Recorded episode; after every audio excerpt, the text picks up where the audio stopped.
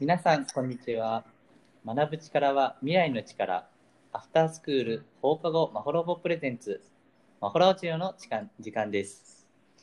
第2回は、課題の山を下り、無事春休みを迎えることができた渡辺がお送りいたします。よろしくお願いします。それでは早速、今日は何の日のコーナーを始めます。今回は2月12日、担当は安部コーチです。お願いします。マホラボの算数を担当しています。阿部コーチです。2月12日はダーウィンの日です。チャールズ・ロバート・ダーウィンという人の誕生日で、そのダーウィンの科学への貢献を称えたり、科学全般を促進する日とのことです。ところで、皆さんダーウィンはご存知ですか？ダーウィンとは、種の起源という本で生物の進化についての理論を唱えた人です。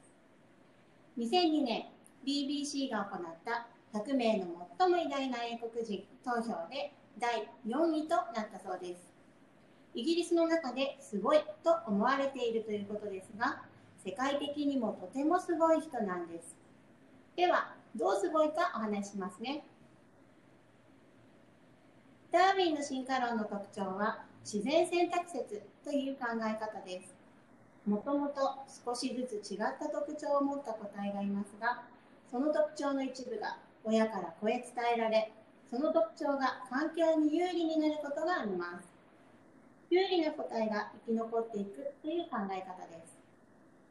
要は生き物は環境に合わせて変化し、変化が環境に合っていれば生き残ることができるということですね。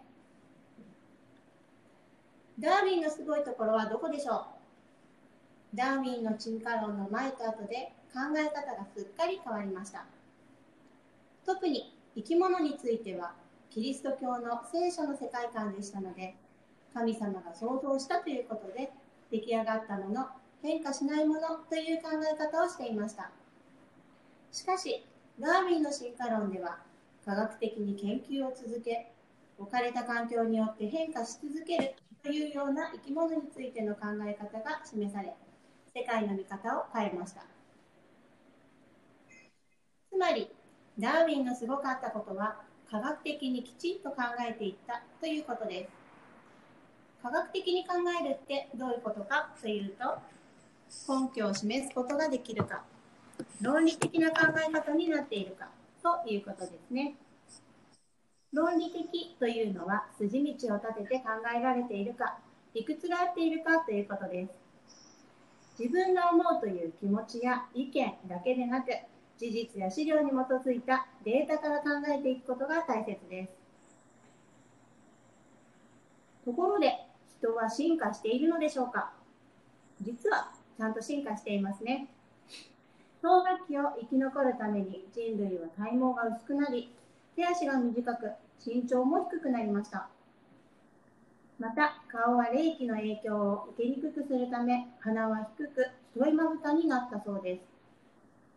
寒冷適応をした結果私たち日本人の約7割が太いまぶたになったようです。マホラボの2月のテーマは省エネですが省エネとは効率よくエネルギーを使うということです。進化というのも環境に効率よく対応するということですので少し似ていますね。生き物は進化する。変化します。みんなも日々進化の途中です。より良い進化変化とはどんな変化でしょうか。他の生き物や地球と共生しながらの進化ができるといいですよね。それが SDGs の考え方かもしれません。皆さんもどのような進化、変化がいいんだろうと少し考えてみてくださいね。以上、2月12日、ダーウィンの日でした。今日の話はスライド付きで YouTube、マホラボチャンネルでも見ることができますので、こちらもよろしくお願いします。